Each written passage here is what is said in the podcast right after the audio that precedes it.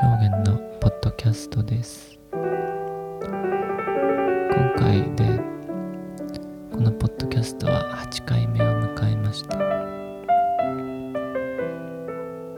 どこでどんな方がこのポッドキャストをどういったシチュエーションで聞いてくださっているのかとても気になります。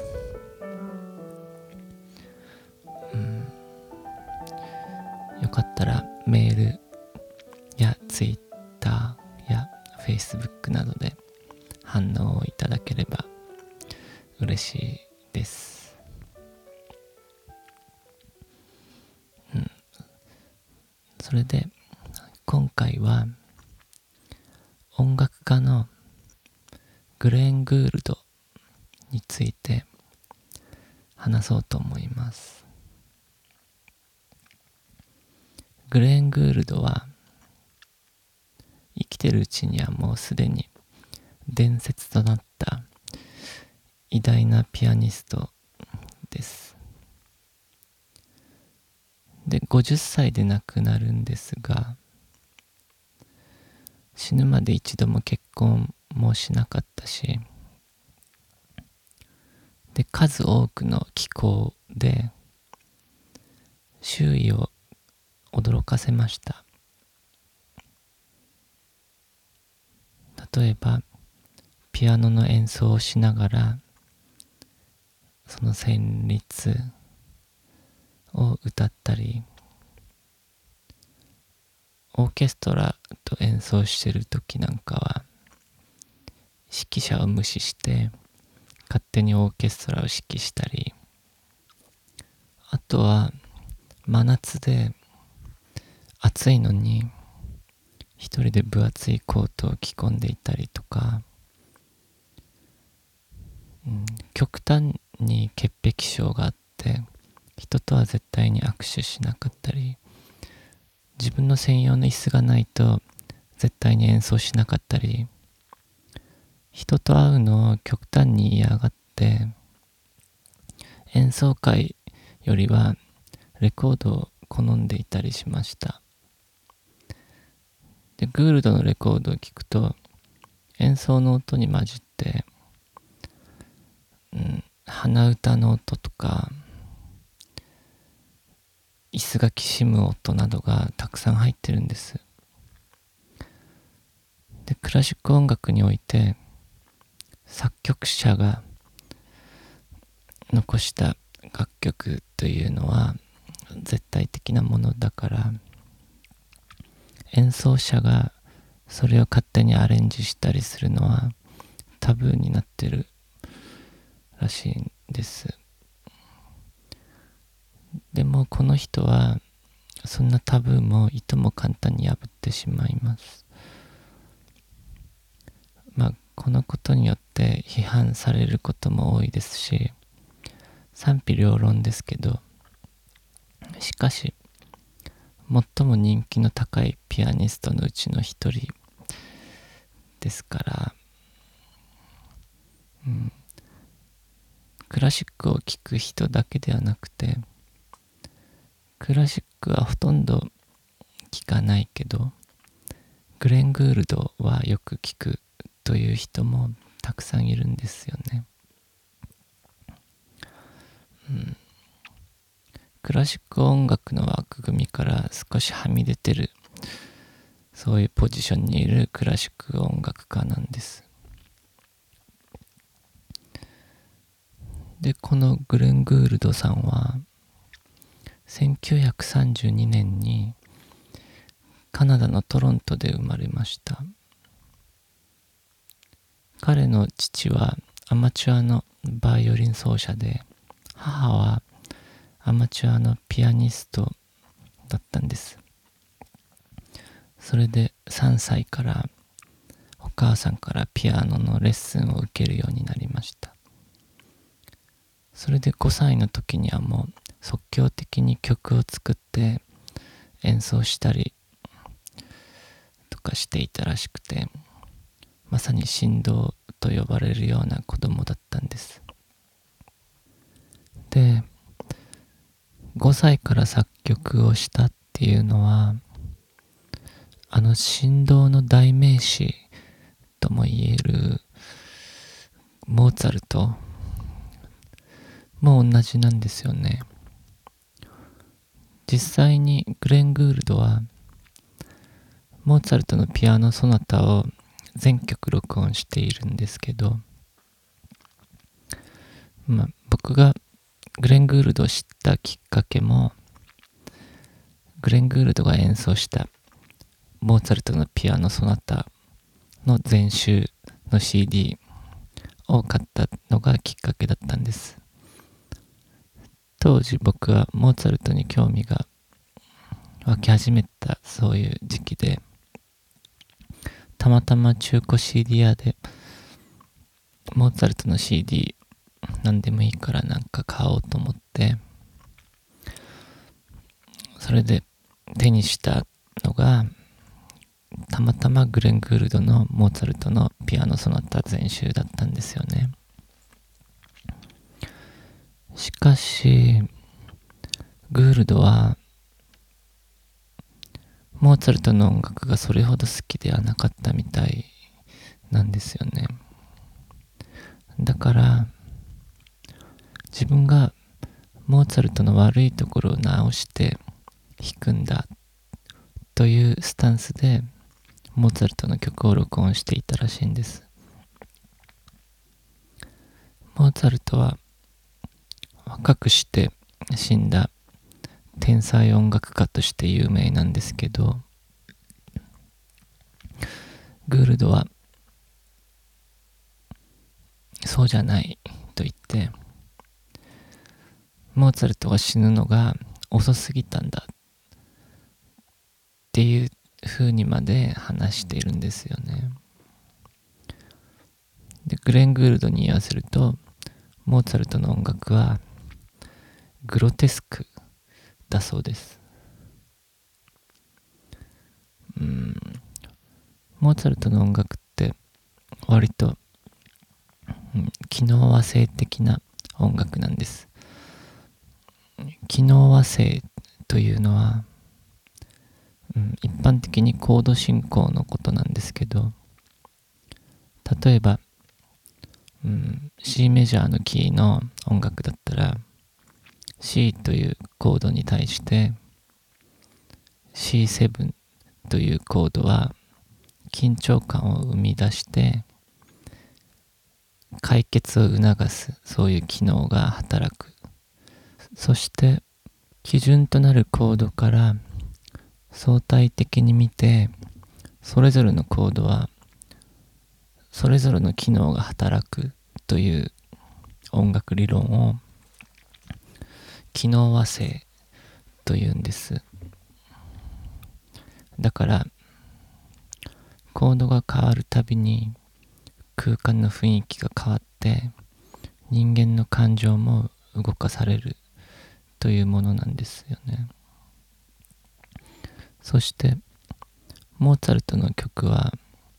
メロディーが割と、うん、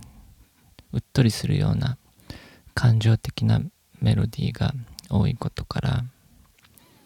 この感情的な部分を指してグロテスクだと表現しているのではないかと勝手に解釈しています、うん、グレン・グールドは、うん、7歳の時にしてもトロント王立音楽院に合格してでアルベルト・ゲレーロというピアニストからピアノを習うようになりました。グールドは自身の師匠を振り返りながらこう言い残してます。僕たちの音楽に対する姿勢は相反するものだった。彼は心で感じる人間であったのに対して僕は頭で理解する少年でありたかった。と振り返っています。このようにグレン・グールドは音楽は感情的なものではなくて理性的なものであるべきだと少年時代から思っていたかもしれません。しかし彼は演奏する際に旋律を一緒に鼻声や時には声に出して歌いながらピアノを弾くのですが録音の際にエンジニアから、楽譜に歌のパートなんかないぞと指摘されると感情を抑えて黙りこくって演奏なんかできないと逆ギレしたっていうエピソードも有名なんですよね。この演奏にはかなりの感情を込めていた彼が理性的な音楽を好んで演奏していたというのはちょっと面白いって思う人もいるかもしれません。確かにそうなんですけれどもおそらくグレン・グールドは感情的な音楽に否定的だったというよりは、うん、センチメンタリズムというか感傷的な音楽に対して否定的だったのではないでしょうかね。ピアノって、うん、一番右のペダルを踏むと鍵盤から指を離しても音が途切れないようになってるんですけどグールドは演奏の際にこのペダルをほとんど踏まなかったらしいんです、うん、このペダルを酷使して演奏する方法をレガートというんですけど音が伸びるので一音一音がはっきりせずにふわっとした感じになってとてもセンチメンタルな感じの雰囲気が漂うんですよね。レガート双方で弾くと。しかしこれをほとんど使わないグールドの演奏はうんとても武骨で一音一音がはっきり聞こえるんです。で一音一音の強弱のつけ方もはっきりしてこの一音一音をとても大事にした演奏法が、うん、グールドを演奏の際感情的にさせていたんじゃないでしょうかね。うん、だから多くのピアニストが敬愛する、まあ、ロマン派と、まあ、そういうセンチメンタリズム音楽を代表するショパンなんかはほとんど演奏していないらしいんですよね。ちなみにロマン派というのは、うん、それまでの理性的な音楽や思想などからの反動でまあ、そういうハンドで流行り出した音楽で半音階とかレガートを酷使して、うん、うっとりしたメロディーが特徴的な音楽のそういう流れを指して言う言葉なんですけど、うん、っていうかその時代の音楽。でこのロマン派の音楽は理性的で合理的に作られていた古典派音楽に対しての反動だったんですが先ほど話したモーツァルトですとかベートーベンですとかが古典派を代表する音楽家なんですよね。でグールドは古典派音楽に対してもそれほど肯定的な立場はとってませんでしたベートーベンやモーツァルトの音楽を自分独自の解釈で大幅にアレンジしてそれを録音して発表しているんです。例えばテンポを極端に速くしたりもしくは極端に遅くしたりあとは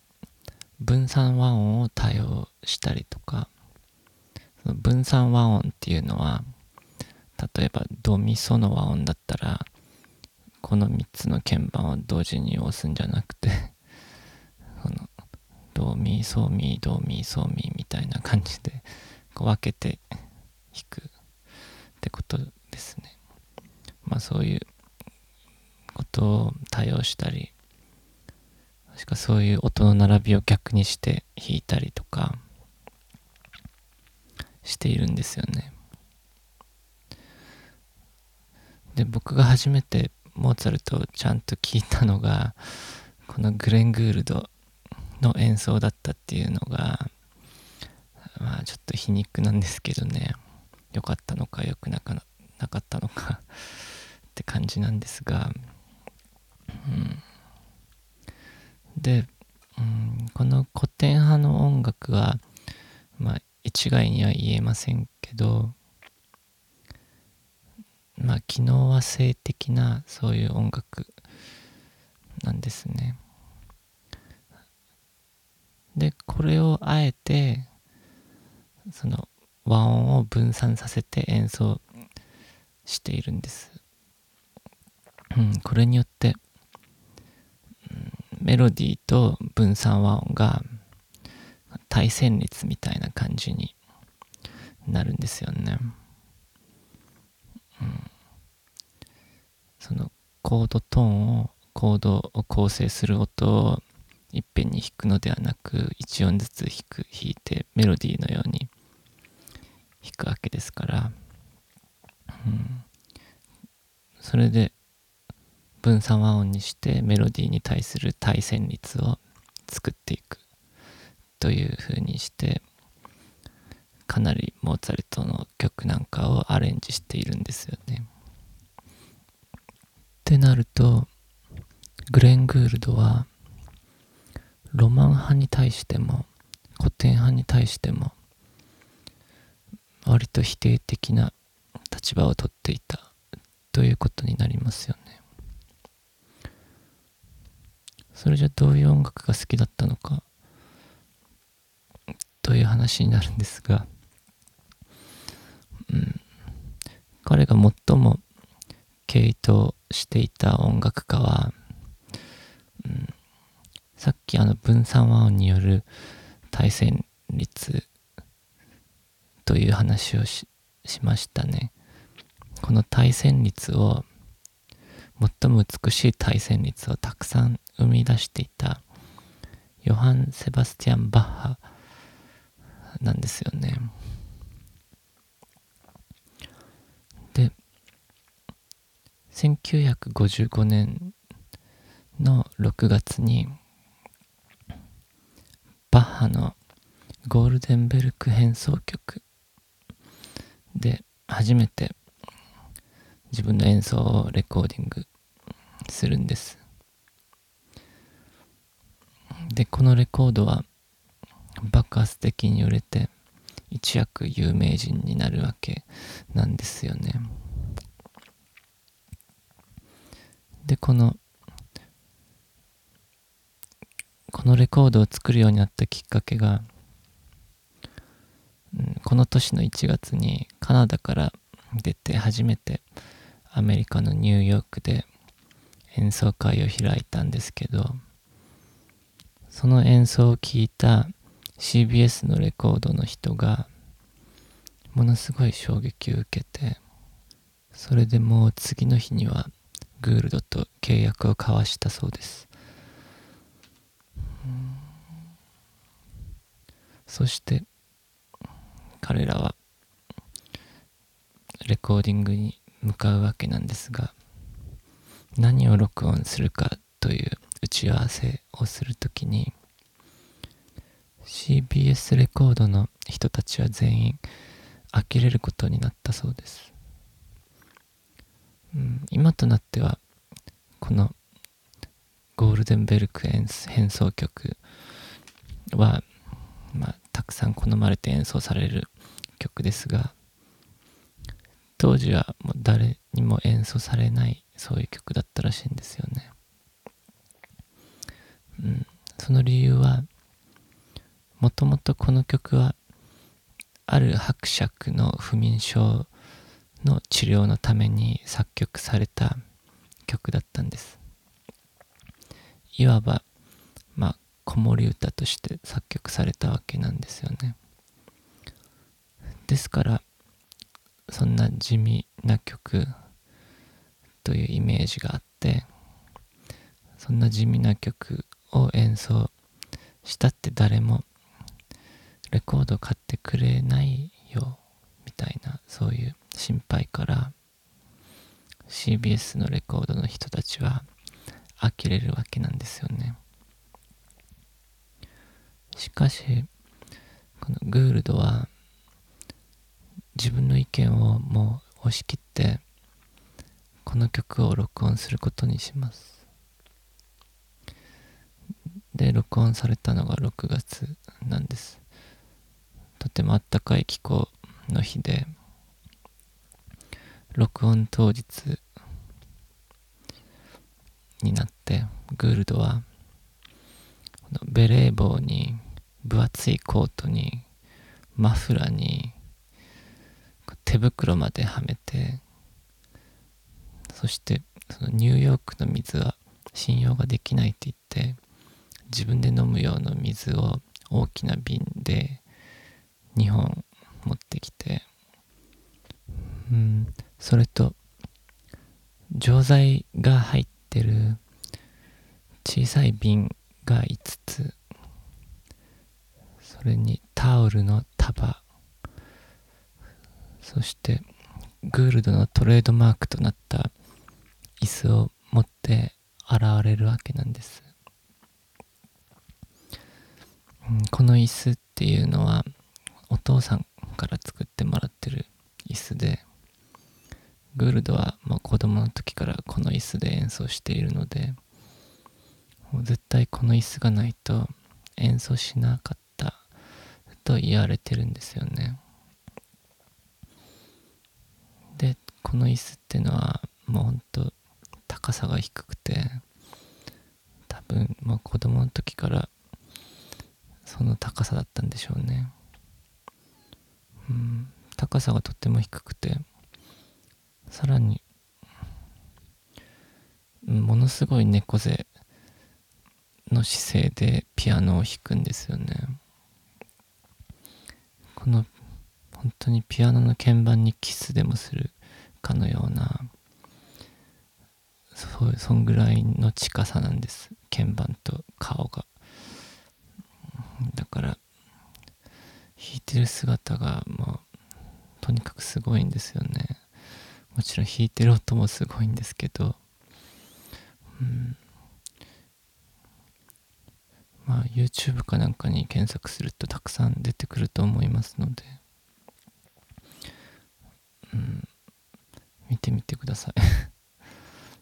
い。でそれでまあそういう姿で現れてで演奏前にこの録音する前に洗面所に引きこもっては両手をお湯に20分もわたってつけて手を温めるわけなんです。うん。まあ冬だったらこういうピアニストも結構いるらしいんですがもうかなりあったかいむしろ暑いくらいの日だったらしいので。でそれで温めてからこうタオルまあたくさん持ってきたタオルを使ってもう何度も何度も丁寧に手から水分を拭き取っていたそうです。うん。それからなんか急に規制を発したりとか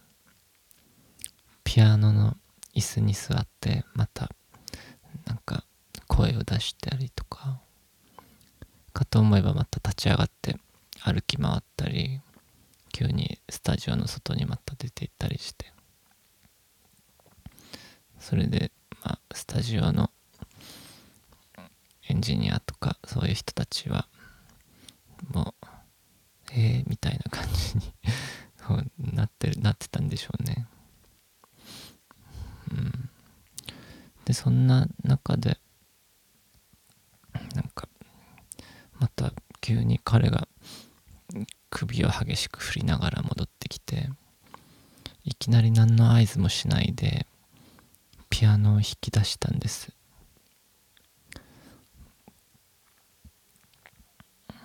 このこの時に録音されてるゴールドベルク変奏曲という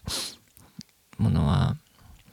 そのテーマとなるアリアから始まって30曲の変奏曲があってその後にアリアに戻って終わるっていう構成になっているんですね。で普通はこの曲をまあ楽譜通り弾くとまあほとんど1時間半ぐらい1時間半近くかかっちゃうらしいんですけど彼はもうこの曲を33分っていう驚異的なスピードでもうダイナミックに弾いたのです。でこのテンポの転換がとても急激に行われる、まあ、そういう演奏によって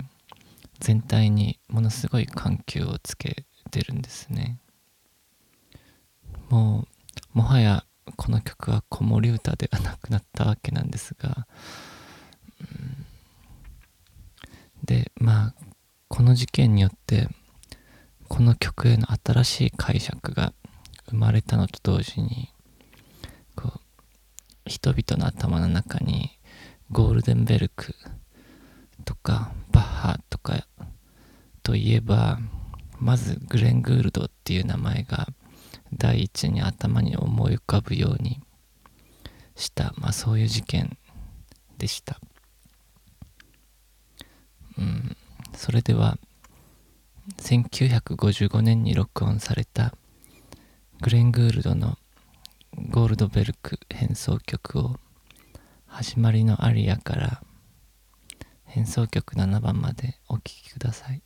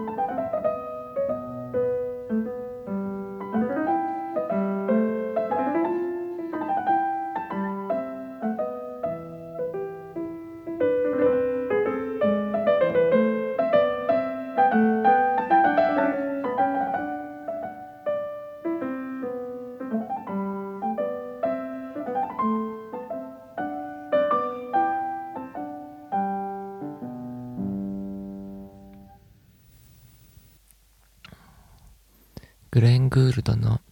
ゴールドベルク変奏曲を始まりのアリアから変奏曲7番まで聴いていただきました。うん、1957年には冷戦時代の真っ只中にソ連で演奏会をして、うん、もう聴衆からも批評家たちからもものすごい好評を受けて誰もが賛辞を惜しまなかったと伝えられています。これでグールドは、ソ連で初めて演奏会を開いた北米人ということになりました。この時、うん、ソ連だけではなくてヨーロッパの各国を回って演奏会を開くのですけどまあそんな中で指揮者のカラヤンと知り合うことになります、うん、2人は、うん、お互いをリスペクトし合うそういう間になったと言われていますがしかしカラヤンはグールドがオーケストラと演奏するときに指揮者を無視して自分が勝手に指揮を取ってしまう癖についてこう話してるんです。なんか君はピアノより式台の方がお似合いだねとまあこういう嫌味を言っていたらしいんです、うん、実際グールドは演奏しながら片手が開くとその手を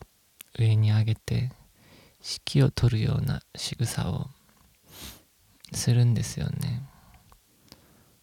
見てるとこれはもう癖のような気がするんですけど。うん。まあこれでもうほんとたくさんの指揮者たちが彼と演奏することを敬遠するようになるんです。で指揮者のバーンスタインは自分が出すテンポにグールドが従わなかったことからこの演奏前に客席に向かって、うん、これからこれからの演奏のテンポの速さは私が意図したものではない。これはグールドの意図だし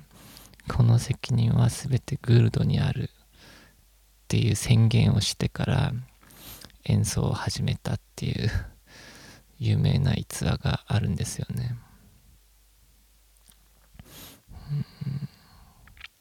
まあそんぐらい結構指揮者といろいろ大変だったらしいんですグレン・グールドは。で、うん、まあしかし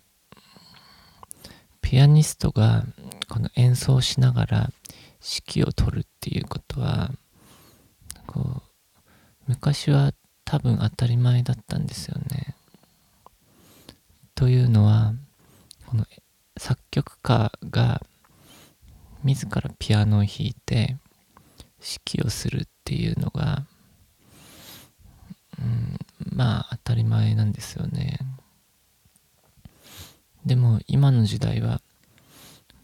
昔に書かれたクラシック音楽を演奏するっていうことが多いわけですからこの作曲家というものはもうすでに死んでいることがほとんどなんですよね。そしてもう全てが分業化されました。作曲はもう専門の作曲家がやるもので指揮は専門の指揮者がやるもの。演奏は専門の演奏家がやるもの。というふうになったわけです、うん、これは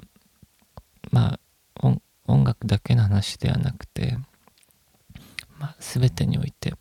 産業革命後の世の中っていうのをものの、まあ、特徴でもあります。それまでの世の中っていうのは今ほど分業化されてませんでしたしだから一人の人がいろんな種類の仕事をすることもまあ当たり前だったんですよね。うん、といった意味ではこの現代のクラシック音楽家というのはすごい現代的ででこのクラシック音楽界の異端児とされているグールドの方がよりクラシック音楽家らしい姿であったっていう風に捉えることもできるんじゃないですかね。うん。さっきの話でモーツァルトの曲を勝手にアレンジするっていう話をしましたが、これもまあ同じ脈略で考えることもできるんです。うん、今は全て分業化されているため演奏者が作曲者の権限を犯してはいけないという暗黙のルールがあるわけですから、まあ、こういった考え方は、まあ、現代においてのクラシック音楽的なものであって実際クラシック音楽が作曲されてた時代の考え方ではないということなんですよね。まあそんな中で、うん、彼は世界的な脚光を浴びて、うん、それで、まあ、キャリアの絶頂であった1964年に突然全てのコンサートの日程をキャンセルしてそれ以降一度もコンサートなど公開された場で演奏することはありませんでした。コンサートなどでのそういう生演奏ではなくてレコードを作ったり、うん、映像を作ったりそういったところにもっと専念するようになっていくんです、うんうんいくら録音技術が発達しても生演奏というものに録音されてる音が勝てるわけはありません。だからこそ生の素晴らしい音が聴けるっていうコンサートにこだわる人も、まあ、とても多いはずです。しかし、まあ、これを裏返せば、音楽自体が音楽的じゃなくなってしまう可能性も秘めていると思うんですよね。このコンサートに演奏を聴きに来た聴衆は、まあ、より多くの感動を求めるようになるわけですし、まあ、生の音を聞いて感動したいがために来てるわけですからね。で、感動するっていうことは、心が動かされるっていうことですから、聴衆の心を動かすために、演奏者は聴衆を圧倒するパフォーマンスを見せなくてはいけなくなっていきます。まあ分かりやすく言えば地味にいい演奏していても評価は受けにくくてそれよりかは演奏の質が落ちてい落ちている演奏家でも派手に弾いたり観客がうっとりするようなメロディーの曲を弾いたりしてる方が観客は心を動かされやすくなるということです。で聴衆は演奏者を、うん、自分が、まあ、批評家とか審査員とかになったようなそういった目線で演奏者を評価する、まあ、ということによって演奏者は志っていうものを失ってしまうっていうこともある。っていう話なんですよね。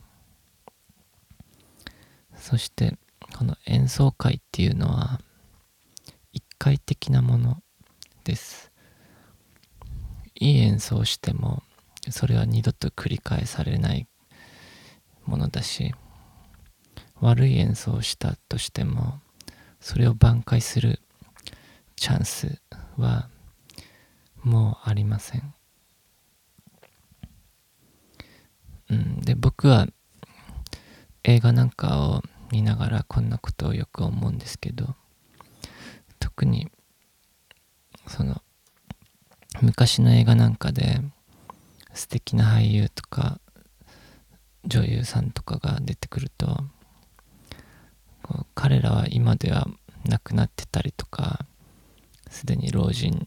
になっていたりとかしているわけなんです。でも彼らは映画の中ではいつまでも美しいその若い姿のまま永遠に生きているわけなんですよね。しかしこれが演劇だとしたらそうにはいかないです、演劇はその場とその時間だけの一回的なものですから当たり前ですけどそれが形として残ったりするわけはありません。まあそれを見た人々の心の中には残るんでしょうけど、うん、まあでも逆に一回だけ一回的なものだからこそそれを見に行った人にとってはそれはもう本当に一回だけのものだから本当にスペシャルなものであってそのスペシャルな体験をすることが本当に大きな感動にもなるわけなんですけどね。うん、でそしてあのパフォーマンス的な面においても音楽の演奏会のそれと同じで演劇は映画よりも必然的にこの演技も大げさなものとなり化粧も派手なものになります。遠くに座っている人までちゃんと伝えなくてはいけないしちゃんと伝えて見に来た観客に感動を与えなければいけないからなんです。それとは逆に映画というものは生の演劇より感動は少なくてもリアリティがあるんですよね。まあそうじゃない映画もたくさんあるんですけどね。うん。でバッハやモーツァルトの時代には録音機器っていうものがなかったわけですから今生きてる人類の誰一人として彼らの生の演奏を聞いたことがある。人はいないわけなんです。そういった意味でグールドはその自分の演奏をたくさんのレコードに録音して残していますからバッハが演奏してるバッハの演奏を後世の人たちは絶対に聞くことはできないけどグールドが演奏してるバッハの曲は後世の人たちは聴けるんですよね。それでグールドは、まあコンサートの演奏者としての経歴を終えたわけです、うん。この時が32歳でした。それで彼は作家ラジオ番組の制作作曲とか式など、まあ、たくさんの活動をするようになります。そういった中で、うん、1981年になりました。グールドはそれまでは一度録音した曲は再度録音しないという自分の鉄則に従ってました。しかし彼はこれを破って1981年にもう一度ゴールドベルク変奏曲を録音します。前回録音した1955年と1981年の間に録音技術がとてつもなく進歩したからでありましたしゴールドベルク変奏曲とバッハというものは彼の人生の目的だったからなんです。ピアノはただの手段でしか過ぎなかったのです。そしてその翌年1982年にグレン・グールドは亡くなりました。最後に1955年に録音されたグレン・グールドのゴールドベルク変奏曲を25番から最後のアリアまでお聴きください。ありがとうございました。